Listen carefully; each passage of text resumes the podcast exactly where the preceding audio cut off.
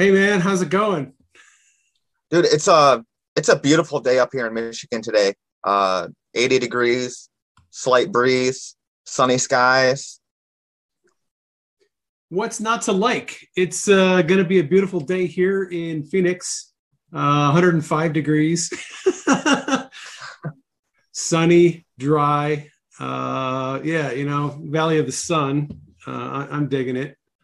You know, I'm from Wisconsin originally. So you do remember all four seasons still? I do remember all four seasons. I lived in Wisconsin for 30 years, actually, until I moved out to Washington State. And then it was green year-round, 2 seasons in Washington State.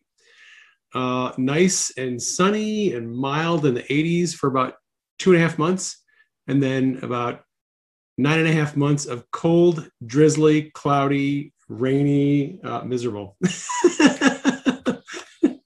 which is why we live in Phoenix. I still haven't been west of the Mississippi. That's a whole chunk of the country I have not visited yet. You haven't been west of the Mississippi. Well, you got to try it out. I will be on the banks of the Mississippi this summer. So maybe I'll have to cross it at least to say I crossed it. On the banks of the Mississippi this summer. What are you doing on? Hey, by the way, those of you who don't know who this man is, let me introduce Enoch, as I refer to him, because that's what he goes by on social media. Enoch is, if you've followed me on social media, particularly on Twitter and my website, you know that I'm a big Q follower. And Enoch is also a big Q follower.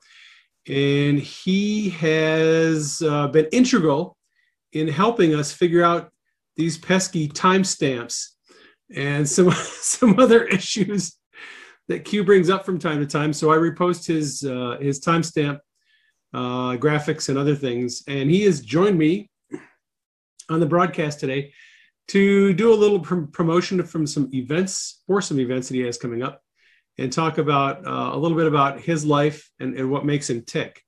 So without further ado, you got the MAGApalooza background. Nice switch. So you said you're going to be on the banks of the Mississippi this summer. What's that all about? Well, it's MAGApalooza. It's going to be a big old Patriot get-together, 3 days, July 16th through 18th.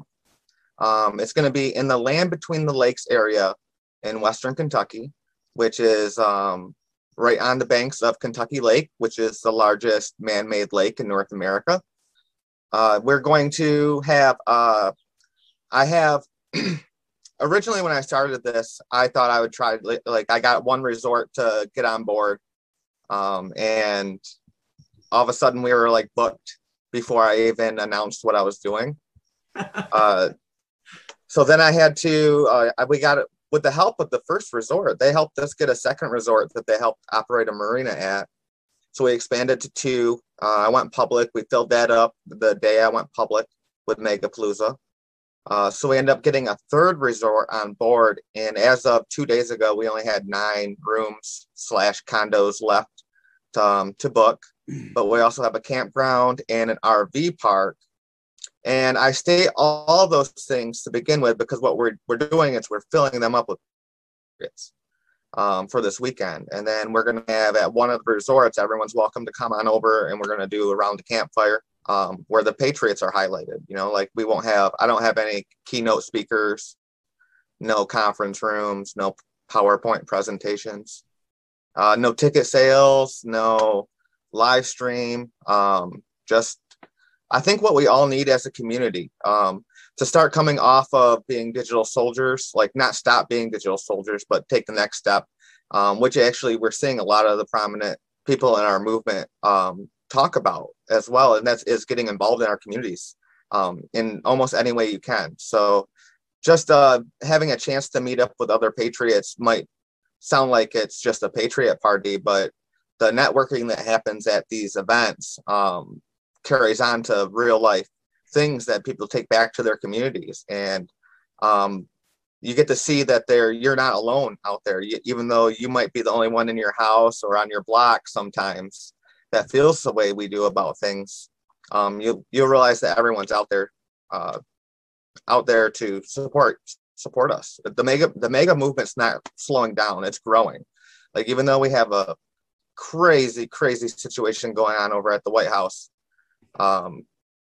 mega's growing, and it's beautiful. So we're going to do MAGApalooza, big, just celebrate mega, try to keep this movement growing. And we're going to have meals, live music.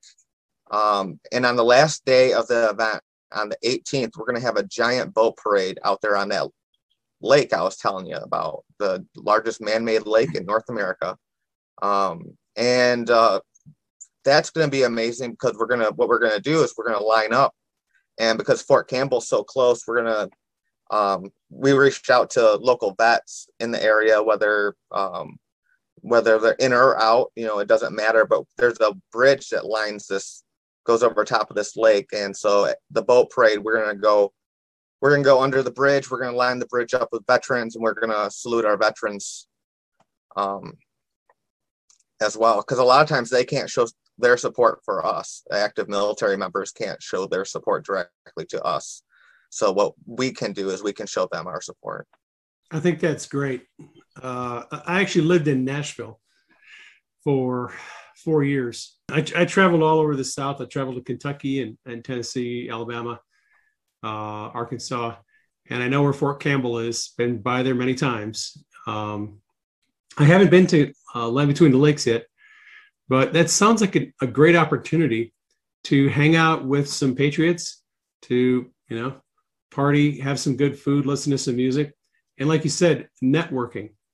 Networking is huge. Like you said, it's easy for people to feel like they're the only ones who are in their town, in their family, whatever, in their circle of friends who has a patriotic spirit. But we patriots are far more numerous than people who are not patriots. And I think it's a really good idea to get together with groups of people who are like-minded, share ideas, brainstorm, get some advice, get some insight as to, what's going on and what we can do to be more involved. You brought up a really good point, and I posted this on Telegram this morning. There are 12,000, for those of you who live in Arizona, and this is just an example, there are 12,000 precinct committee positions statewide in Arizona. Only about 4,000 of those positions are currently filled. There are over 8,000 open precinct committee positions in Arizona that anyone can run for. Anyone can, if you try to get on one of these positions, you're going to be unopposed. It's just basically walk in, and it takes a little bit of work to find out, how do you apply for one of these positions and how do you get it? But we as digital soldiers, we as patriotic Americans, the reason why our country has been taken over, infiltrated, and why we've lost control to insurgents is because we've hit the brakes and we've been coasting for a long time, thinking somebody else will take care of it. It's not my responsibility. Let somebody else do the heavy lifting. Well, that's not how this country was designed. General Flynn pointed out, America is a participatory experiment. And it's going to fail if we don't participate. So everyone, regardless of how old you are, I'm getting messages from little old ladies on Telegram who are grandmas in their 60s and 70s that are filling these precinct committee positions. We all have some contribution that we can give to make this country a better place, to preserve the patriotic spirit and to preserve liberty. Anyway, I don't have a mic, but I would drop it after that. So you can always do this. I could always do that, except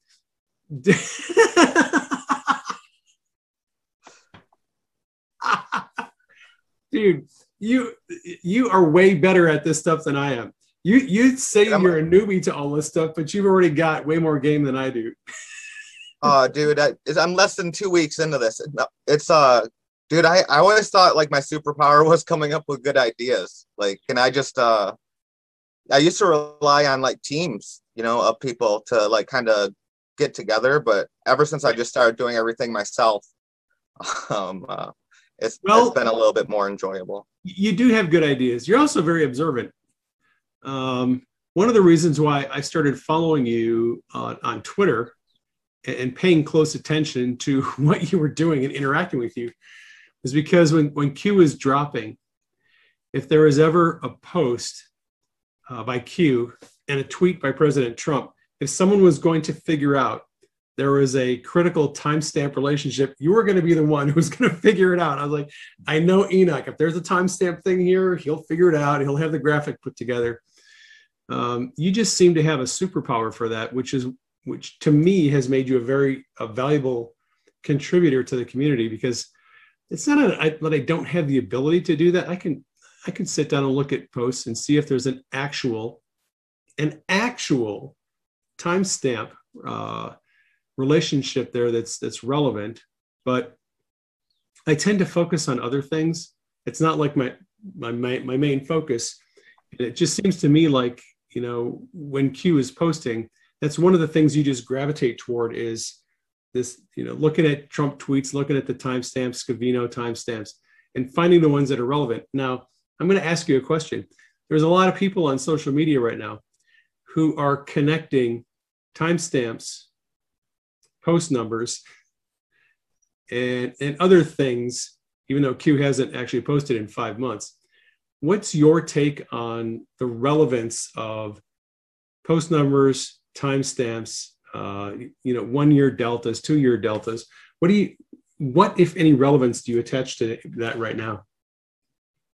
Well, Mr. Medic, let me give you a little bit of my back history of why I find that important to begin with. And that's because at the beginning, I didn't just like jump on board because this was something that just sounded cool.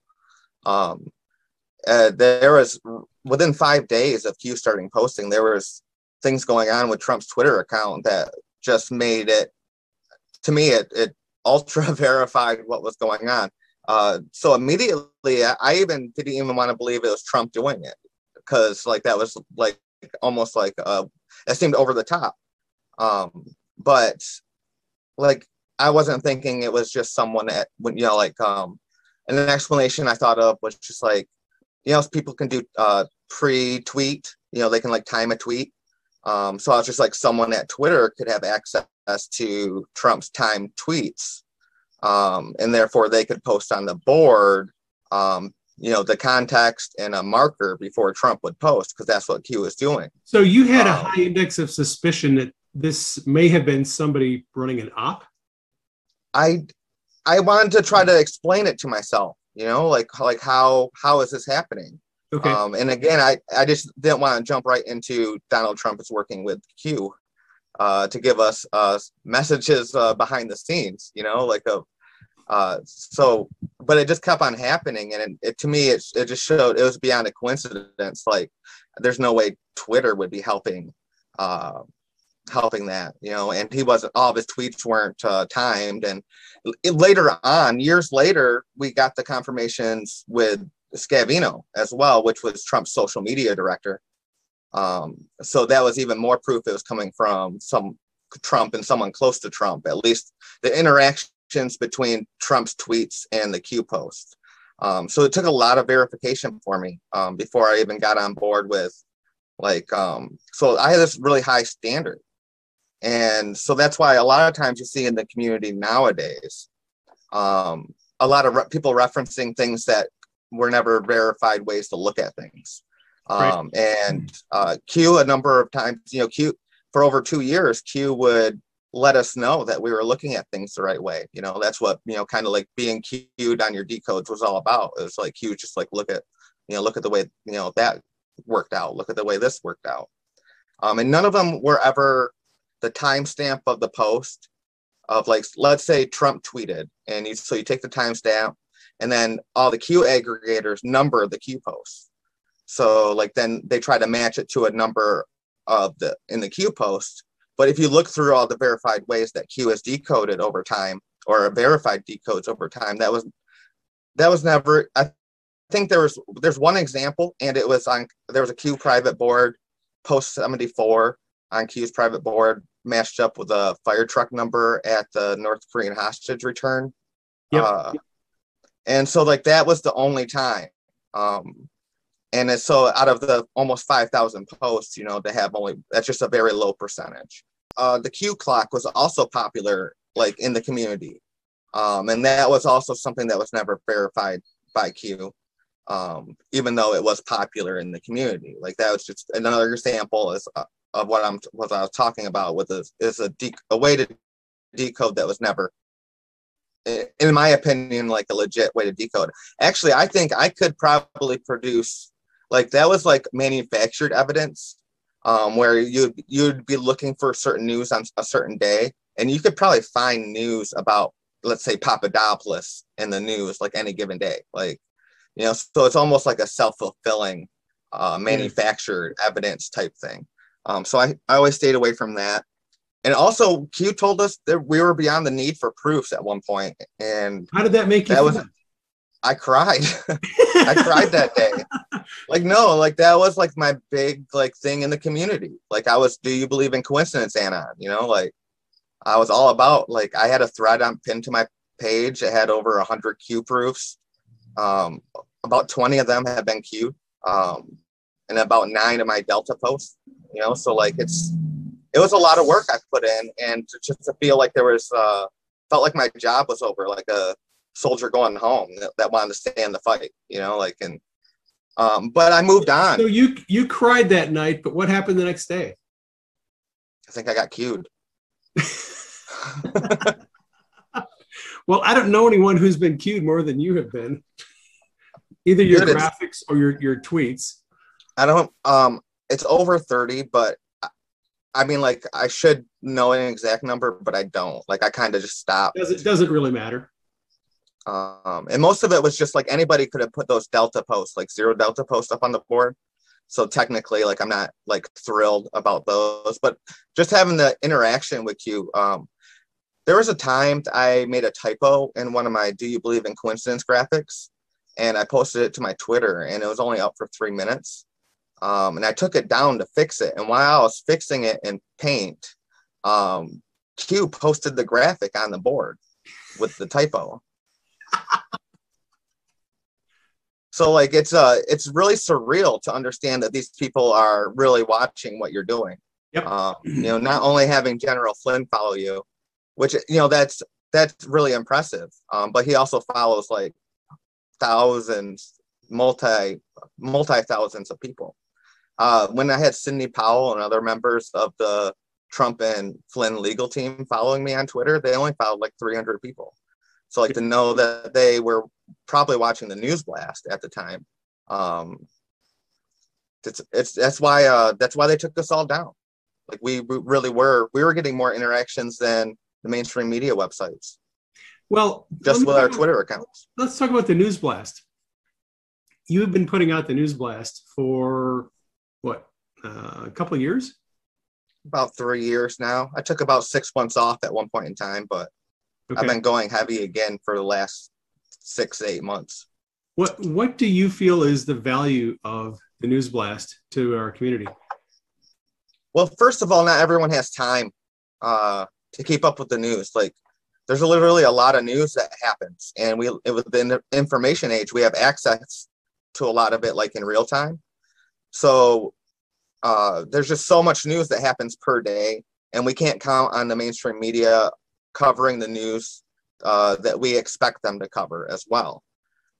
So for one, it's for people that don't have time to pay attention to the news. I'll just summarize it with short, succinct, not clickbait, you know, semi-humorous headlines. And I make it so they can just catch up. It's like reading the newspaper back in the day. If you're old enough to remember what it's like reading the newspaper in the morning, you know, you'd skim through the headlines and it would be all be the news from the past day, you know, like, so. So that was the kind of the concept. But being an anon, I understood the concept of memes and how important it was to produce things as a graphic. And because it's easily shareable that way too. And it's really hard to censor. How do you distinguish between relevant and non-relevant news? And how do you distinguish between actual news and fake news? And why is that important for people to understand those concepts? Well, there's, to be honest, like this is all has to be just personal preference, right? Like I can't, that's the short answer. Like it's just what I think is important. But there are some rules I try to follow, like things, headlines that are like topics that are like talking about a bill that could be brought up in Congress or this certain thing may happen. I really just scan past all that and don't include it. I'm just like, I'll just wait for it to be real news. Like, so there's one thing. And then the fake news part of it is, that's still really hard to determine, Dave. Fake news is hard to pick up on. And it's really just has to do with almost like the popularity of it. Like when I'm going through when I'm making the news blast, I go through pages and pages and pages of headlines. And you can start to tell that at some point, some of these stories are, you know, like the story's everywhere. I'll go through 13, 20 versions of the story. Like, so this is what the news is trying to get you to pay attention to. So that's more of like the mainstream media is more focused on directing a narrative. We can even break news faster than the mainstream media because of that. Because we just want to give you the news. The mainstream media has to take a moment to try to figure out how they want you to think about that. You know, so that's it. So throughout the day, not just in the news blast, I try to keep up on breaking news as well. When I was doing, news aggregating on Twitter, which I did for several years, and then when I started doing nightly news broadcasts, holy crap! It took me so long. I mean, it literally took me like 6 hours a day to plow through the news headlines, weed through the clickbait and the false news and irrelevant news. A lot of news is true, but it's irrelevant. And come up with, 6 or 7 or 8 headlines that I thought were relevant news that were important for our community to know about. And then, type out a summary of them and then so I could read them on my broadcast. How long does it take you to come up with your headlines for the news blast on a daily basis? Again, I have a short answer and a long answer. The short answer is all day. But the longer answer is it's not a big problem because it's something I'm interested in anyway. So that's why I started doing it. It's like I'm tracking the news anyway. That was the news unlocks the map, yep. So, and I have a very good memory. It's another thing which made making the coincidence graphics easy is because news would happen. And I'd remember with the connections to the past Q posts. So the future proofs past, yep. News unlocks the map. That was really the directive I took when I went to Twitter. And that's still part of it when I do the news blast is a lot of the news that I put in the headlines might not be totally relevant, but it's something we're supposed to be tracking, whether it's assassination or human trafficking arrests, which are still on the rise. And that's actually a beautiful thing. It's kind of funny because I do the same thing. When I was on Twitter, putting out news on a regular basis, the reason I did it was, I'm figuring I'm going to do this anyway because I want to keep up on the news. I might as well take the news articles that I'm finding and post them on Twitter, post them on, other platforms. Eventually incorporated them into like my own news, broadcast. But it's interesting to me that you're motivated by the same thing as, you want to keep up on the news. Why not share that information with other people? I think that's a really good way to contribute to the community. It's a way to use your platform as well. Because there's a certain responsibility that comes with having a lot of people watching what you're doing. There is a responsibility, and that's a responsibility that I take seriously. You know, I had a pretty, you know, good size account on YouTube and Twitter, and that does put a large responsibility on you to use your influence wisely. I think a lot of people use their influence unwisely. That's one of the motivators for making the in-person meetups, was using my platform to affect reality. Yeah. Well, you know, we talked a little bit last week about how you like to organize events. You've organized a bunch of events in the past. You seem to have a unique gift for organizing things. Don't know what, but it's even in my, like, before I even started like social media, like in real life, I'm kind of like the quiet guy in the corner. That's like pretty much sober at the party. You know, I mean, I smoke, but I don't drink. And so I kind of just observe, and I can tell when things need to come, like when certain things will just work, or certain people will just work together, or certain ideas, you know, just need a little push and they'll be effective. And we saw a lot of that with, I guess, the In It Together campaign we were doing on Twitter, where we were affecting the Twitter algorithms to pick up our trending hashtags. Right. But it was also translated over into Google. Like, you go do a Google search and all of a sudden we all started popping up because of our, so like as they had to suppress our part of getting kicked off was a lot of people were organizing in Twitter direct messages. So you could have group messages on Twitter, and a lot of people, like I became part of one, and I was using that to organize these In It Together campaigns, which Q ended up, and I was working with the group. Like, I'm not going to take credit for it.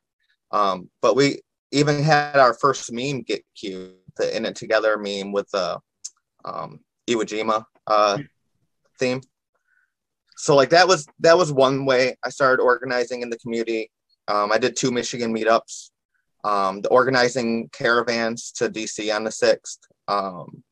That was like the biggest, like that one made me understand I can organize it on a national level. And it was the community came together and donated $21,000, and it helped me get 700 patriots, gas money, plane tickets, hotel rooms, to get to DC. So it was like, we showed up and we had hundreds and hundreds of cars in our caravans across 4 routes, across the East Coast and the South. Like, the Q Angels, I tried to organize the women in our community, to begin with as well. And that even bled over into like celebrity support. Yeah, well, the organizing is a really important part of what we do. And I think it's easy to overlook the importance of that. The reason why most of us got kicked off of Twitter and YouTube and Facebook was because we were too organized. We were all hitting the same subjects. We were all hitting the same hashtags. We were all, as a, you know, Q and most of the Anons know, we kind of work like a beehive, right? The hive mind. We tend to work together, even though each person has a different ability. So you've got some Anons who are tracking the flight radars and some Anons who are tracking other things. Every Anon has their own special ability. And when we all come together, and pool our information, pool resources, and then work together as a community, we put out a very powerful message. We hit a lot of people. Like right now, MSNBC and CNN are lucky to pull 100,000 views a night on their network shows. Whereas, you know, you've got broadcasters in our community who are doing 200, 250, 300,000 views a night. There's a relatively small number of people in the legacy media that are broadcasting. There's a large number of people on social media, but what social media platforms are left for us, but we're all getting our message out. And that's why they took us down. I mean, that all the Q accounts, most of the big ones got taken down right before the November election. I think we went down in October when the Biden laptop from hell hit this. It was a news story. New York Post ran their story about the laptop, the hard drive. A bunch of us on YouTube started, posting about it, and boom, just like that, they shut down all of our YouTube accounts.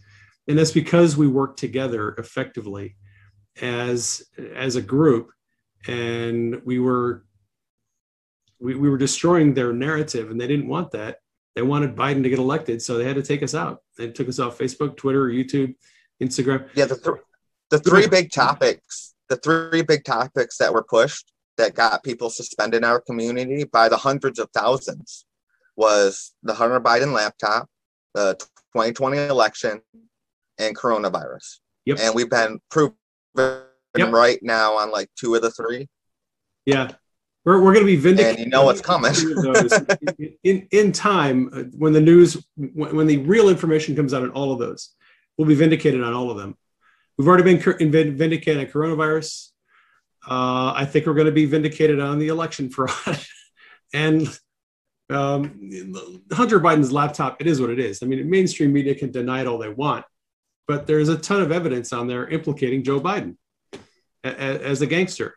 The big man. The bag man. Yeah. And so you had this, this understanding and this ability to organize, which I think is amazing because, I was on Twitter and I'm following you and oh, Enoch's got another hashtag campaign going on. What's the hashtag going to be today? Now, I don't participate in group messages. It's a personal thing. I just don't like being in groups of direct. Well, from my experience, I'd recommend against it as well now. Like it's, maybe I was naive to begin with, but. I had a bad experience end of 2016, 2017. I was in a couple of group messaging things, and it was mostly people in that I was had a like-mindedness with, until one naive, silly person invited some of our enemies into the group chat. And it wasn't until a day or so later I realized, who the hell is this person? Who invited them into this chat? What they were taking screenshots of everything people were saying in this group chat and then posting it out on Twitter. And I was like, okay, so I'm pretty much done with group chats at that point, because I realized that either through naivety or foolishness or through just pure deception, if you get into a group chat situation and you're talking about secret private things, any of that is susceptible for someone to take screenshots of it and post it on social media. So for that reason, I've kind of opted out of all group communications, and I'm really careful about what I say in direct messages and emails, because I know any of that could end up on Twitter or Facebook as a screenshot of something that I said. I bet you there could be some crazy screenshots out there of some of the stuff I said, because I never hold back in the community, whether it be something I'd say public or, Just let it rip. And that's probably why you've rubbed a lot of people the wrong way. Not a lot of people, but a few people. I appreciate your support, because I think you can tell that I'm usually being genuine, and I want to be myself. I don't want this person to create this personality, and try to be this, fictional personality in my head. So one of the things I respect about you is I've seen you vent on Twitter, and I've seen you vent on the board. I've seen you just flat out, show your frustration and pissed off and disgruntled and unhappy and, with how things are going. And that's just being transparent. It's a motivator. I've never been motivated more than when I'm upset. So there's, people can do other things with that energy, but I turn it into motivation. You know, like I've, you brought up valid points about, you know, your bad experience with the group DM. I would try to hold people to a certain, like, to their word or to their, you know, try to hold people to be in, have some integrity. And so, like, there was a couple times I would like rage quit. You know, like, I'm just like, these people, you know, I can't work with people that, you know, aren't true to themselves or true to their word. You know, I'd come back and, you know, next thing you know, like, I'm being told I sound too much like a dad, you know, and I should probably leave or something like that. So because you're trying to hold people accountable for what they said they were going to do or basically. Yeah. Well, like, yeah. I know, and I'm okay with what anyone wants to think about me. Is it too much? Is it too much to expect people to act like adults? Dude, it's like, it's the way I am in real life. Like, that's one of the things my family loves about me. Is, you know, like, you're not gonna be fake around me, you know, you're not gonna like, it may be because I do have a good memory, but like I don't like it when people are hypocrites. Integrity, especially in this movement, is I can't overemphasize how important integrity is in what we're doing, because a lot of us are anonymous. I mean, I was anonymous for years, and then I came out and, you know, showed my face. You were anonymous for a long time. A lot of people still are anonymous. When you are an anonymous person on the internet, it's very easy to deceive people. It's easy to have hidden agendas. It's easy to manipulate and lie. And when you are an anonymous person, especially when you're talking about the kind of issues that we're talking about, having personal integrity is huge. If you don't have personal integrity, where you do not hold yourself accountable, where you don't fulfill the things you say you're going to do, where you don't really believe the things that you tell people you believe, that insincerity and that lack of integrity destroys your credibility as a news provider, because we're providing information to the world. You put out the news blast. I do broadcasts. People aren't going to listen to us and aren't going to take our word for what it is if we don't have integrity, if we don't really believe what we say, what we're putting out there, and not hold ourselves accountable. One of the things, accountability, you know, is admitting when you're wrong, right? And I've made some statements about what I thought was going to happen regarding the election, and I was wrong. And when you're wrong, I got caught up in the fake news yesterday with Trump's news about Trump's social media accounts, Facebook and Instagram. Yeah, that happens. You know, I mean, well, no, I ended up tracking it back, Dave. I tracked it back to its source, and the first place I saw your post. CNN? First, on the bottom it said contributed by CNN. Right. But, you know, it comes down to an issue of when you part of integrity is when you screw up. It's admitting I screwed up, you know, and people will forgive you if you put out. Well, I want to know why I fell for it, too. You know, like, I want to do some psychoanalysis on myself to, you know, try to learn from it, you know, like that's a valuable part of the experience is when you make a mistake. Number one, admit you made a mistake. Number two, do a little bit of introspection and ask yourself, okay, why did I fall for this? Why did I post this? Why didn't I verify it with other sources? Or why didn't I, you know, why did I just, because I do it sometimes.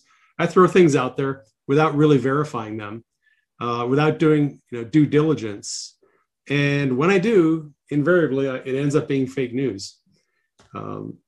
So it's good to, you know, admit when you make mistakes. It's good to correct those mistakes as soon as possible and give an explanation if it's necessary. I don't think you need to explain in every situation why you posted something, because it was like, there's a lot of news sources out there we follow, you know, Disclosed TV and 911, Breaking 911 News and other people. And they tend to be right, like, you know, 98% of the time they're right. And then you post one of their reports and it turns out to be wrong because they didn't do their due diligence. But, you know, I think they're like just like us, though. Like, yeah, I don't know who runs those accounts, but I'm guessing it's just people like. I don't either. But yeah, it's people who are trying to get out the breaking news, you know, as fast as they can. And we all make mistakes. The part of integrity comes, though, in admitting that you made a mistake and doing your best not to repeat it.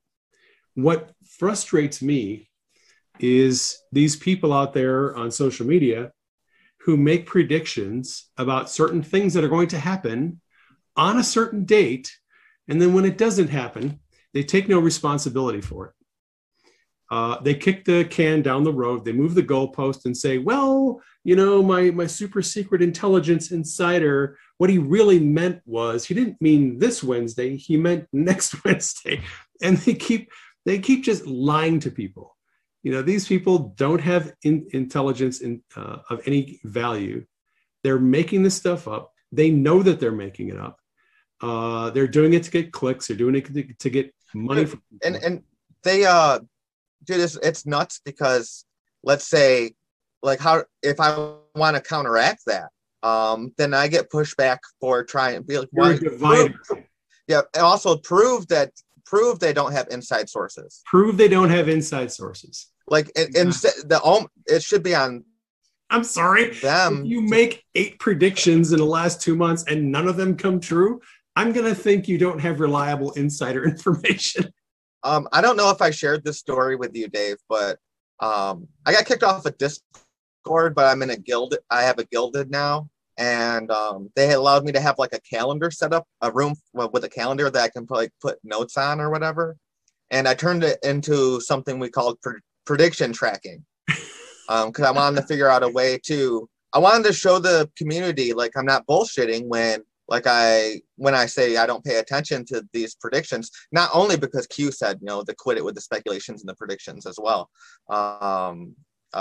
specifically on certain dates or right. Even if Q things that Q would never.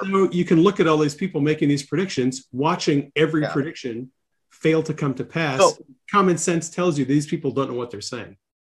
So we tracked them. And like, so someone would say this would happen on a certain date. We would update, put it on the calendar, you know, like that day would come and pass and that wouldn't happen. Literally, I think it was 100% fail rate just from what I was tracking. And I quit. So I quit paying attention. Like, I'm not even tracking them anymore. But it doesn't pay to. I'm a perfect. Well, you know what? I like to be analytical about things. No, like I want to have some. What I like about you is you're very analytical. You look at things using Occam's razor. I do. and good sound analysis, which is unfortunate because a lot of people just don't seem to be able to look at things objectively and analytically. People like to hear things that make them feel good, and a lot of these people will. When I question them, I'm like, "Why do you follow this person? Like, do you know that this Telegram account is not this actual person? It's a fake Telegram account." And they're like, "Yeah, I know it's fake. I know it's not them.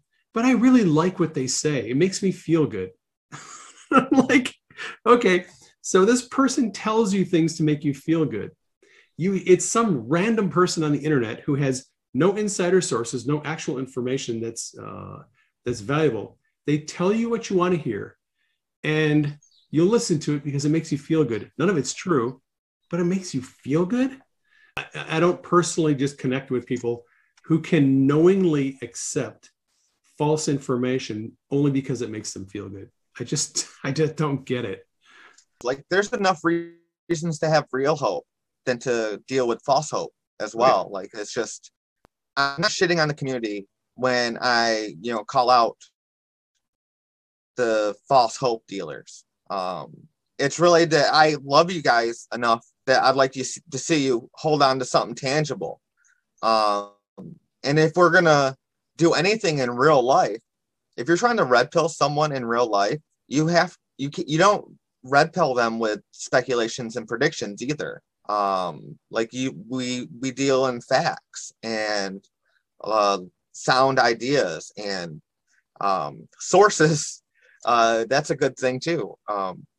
So it's like I really just like, I'm okay if I sound like a dad Dave. I'm okay with that because that's an insult I'll take as a compliment.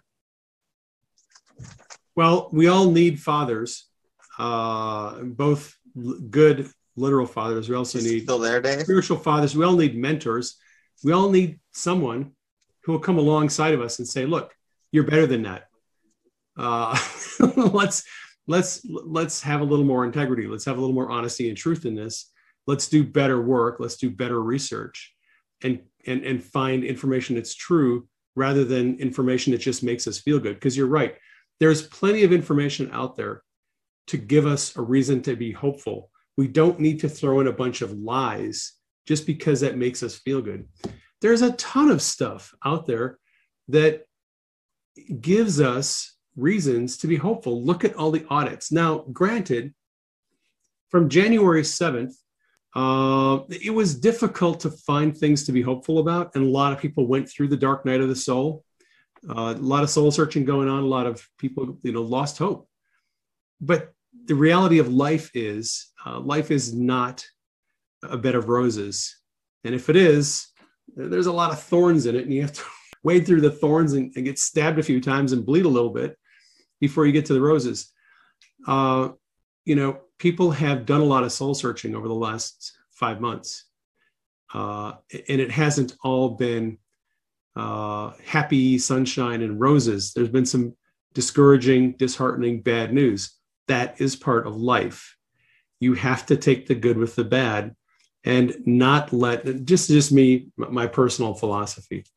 I don't let my mood, my attitude, and my view of the future be determined by what I see in the headlines today. I just don't. Because what I see in the headlines tomorrow is going to be different. What I see in the headlines next week is going to be different. And next month is going to be different. And I know that we're on this continuum where events are happening all the time. And you take if you pin your hopes on a snapshot in time on a daily basis, you're going to be on a roller coaster ride. Either Trump has shown us over the last 4 years that he has operationalized a pretty good plan to expose the deep state and take them down, or he hasn't. And if you don't believe that Trump has put into operation a legitimate plan to take down the deep state, then you don't have a lot of reason to be hopeful. Then don't be hopeful. I believe that he has. I've seen the evidence. I've seen the way that things have worked out over the last 4 years so far. I didn't really like the outcome of the election. I didn't like the inauguration, but God was showing me some other things. And that's another issue is if you tap into what God is showing people on a regular basis, you'll understand that there are many things going on behind the scenes that we don't know about. There are many good things, reasons why we should be optimistic and hopeful, things that are going on behind the scenes that you're only going to find out about if you ask God about them. And he has shown me some pretty interesting things in the last year that sort of contradict everything I'm seeing in the natural. So I don't lose hope because I see things in the natural that I don't like, because I'm seeing things in the spiritual world that God is showing me that give me a lot of reason to hope. Our hope is in God. Our hope is in God's kingdom. Our hope, and it's not just hopium. It's not, God wins. It's more of a, God will show you specific things that are happening. If you ask him, he'll give you a perspective. He'll change your attitude. He'll change. I'm sure for you, you had a lot of attitude adjustments from God over the last couple of years. But, life is a series of waves and troughs and peaks and valleys. And you have to go through the valleys and you have to go through the troughs. Eventually, you're going to up on a mountaintop. And you're going to see the mountaintop go beyond and you go, wow, the view is great up here. Well, guess what? You get to keep walking and you go down through another valley and you'll be on another mountaintop in another year or two. I've been 100% guided by the Holy Spirit through my journey so far. And that's the only way I can even explain it because The steps have been laid out before me before I even took, before I start moving my feet, like, and everything that I think is an obstacle, ends up being a blessing. It's my duty to try to bring you guys all, everybody watching, the community, anyone who comments on anything I ever post, it's like, I want to bring you with me wherever I go. And that's another reasons why I have such a drive, to organize, just so you guys can see that we're all the same. Like, when it comes down to it, we all put our pants on one leg at a time in the morning. We all have a cell phone bill to pay. Yep, we are all the same in essence. We all have different abilities, different talents and gifts, but we're all made of clay, basically. Yeah, I wanna help people find their talents and gifts too, because there's a lot of people that might not necessarily see what they have, from their own perspective. Most of the people walking around out there don't know what they're supposed to be doing. They don't know what their gifts are. They don't know what their talents really are. They don't know what their destiny is. They don't know how they fit into the big picture. And that's one thing that people like you and I can do, is to help people figure out, what am I supposed to be doing? How do I fit into this? What role can I fill? It's an important job. I'm always changing. Like, I try not to be stagnant as well. I from my content to like how I share it. Like, I'm just now starting to do video interviews, and I started my own YouTube channel to where I could live stream and not worry about anything happening with the news blast because of like an opinion or something like that. So everything, there's always, we're like water, like the Bruce Lee saying, like we're going to constantly just be like water and go and do the things that you need to do when and where you need to do them. Like, sometimes holding on to do the same thing over and over and over again. I don't know. I at least I can't do that. And just like in life, like I seem to do something for like 2 years and then move on to something else. I get successful at something and move on. Like, there's I don't know what it is. It's a certain drive to just constantly be learning or something like that. Yep.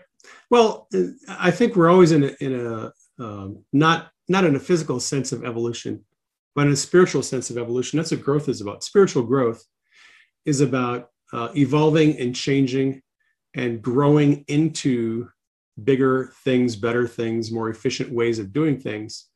If you're doing things at the age of 50, the way you did them when you were 20 years old, you haven't grown much.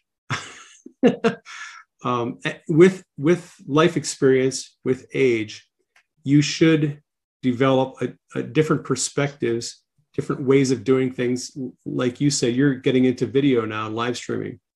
I didn't want to do any of that, but back in 2016, Holy Spirit said, live streaming is where it's at. You need to start doing it. And I argued with him. I was like, I don't like video. I don't want to do live streaming. I'm happy with my audio podcast only thing, which I've been doing for a couple of years. And he was pretty persistent. He said, no, you need to do video. You need to do live streaming. And I'm like, okay, fine, whatever. And of course, because I did, right, then I built up a large YouTube following, and the message of Q got out on my YouTube channel because I did something I really didn't want to do. But that's how it is. I quit my job as a paramedic so that I could write books. I didn't realize I would ever write books about Q. I just thought I was going to write books about hearing God's voice and healing. And then the Lord directed me to start writing books about Q. Look, you've been going through researching for 3 years, this subject, why not write some books on it? And who knows one of the things I'm probably going to end up doing is writing a screenplay. I'm looking at writing a screenplay about Q. I'd never thought about writing a screenplay before, but I had a dream and I got in touch with a friend who's a screenwriter, and he encouraged me to write a screenplay about Q. So like you said, you know, I'm always in this process where evolving, changing, new things happening, new things coming, new ways of doing things, new platforms. You know, we're going to be working on different platforms in the future. We don't even know what they're called right now. But at some point, things are going to change, and they just keep changing. There's places where like sometimes there's just a vacuum that you see, a void somewhere that you see that you're like, I think I'm going to do that. And I came to a point with me, I just felt like over time, I accumulated such a story through my experience in this community, whether it was from being on the boards or, you know, being with Q influencers. There's like, I've developed a pretty lengthy story, and I just wanted to get an outlet to where I could actually start talking to the community about it. There's a lot of members in our community that are new. Like a lot of times I ask, and there's people that have been here since the beginning, and then there's people that have been here like since March, since the beginning of the COVID lockdowns. So it's just another example how something that is perceived as a very bad thing actually backfired, boomeranged on them, and woke so many more people up. Oh my gosh, COVID was the biggest mistake they could have made. It's crazy how many people got red pilled because of COVID. You and I both, anyone who's, you know, on social media, you see the testimonies of people who weren't interested in politics, didn't care about Q, didn't care about, you know, the deep state or the pedophile politicians, but holy cats, when COVID came along, they got red-pilled hard. It's just amazing how many people are waking up. Hey, Enoch, I'm going to wrap this up. Just wanted to thank you for being on the show today.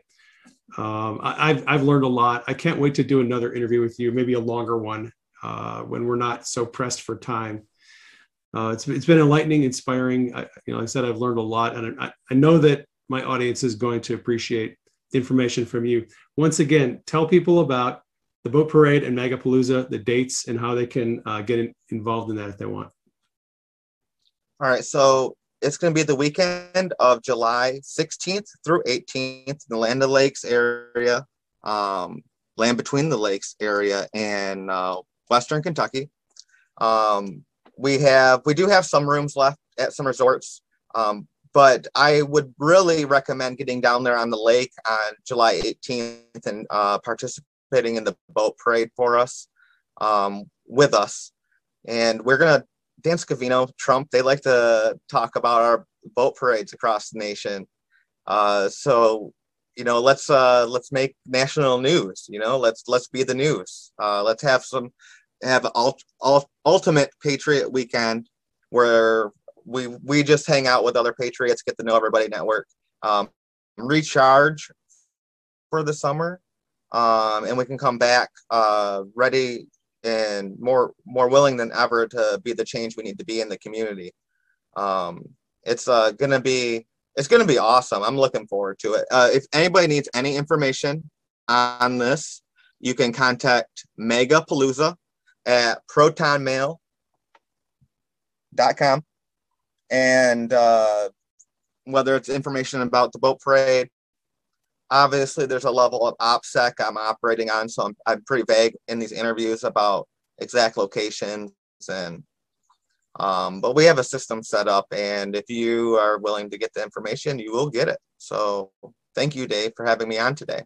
Hey man, thanks for being on the show, really appreciate it. It's been good. Can't wait to do it again.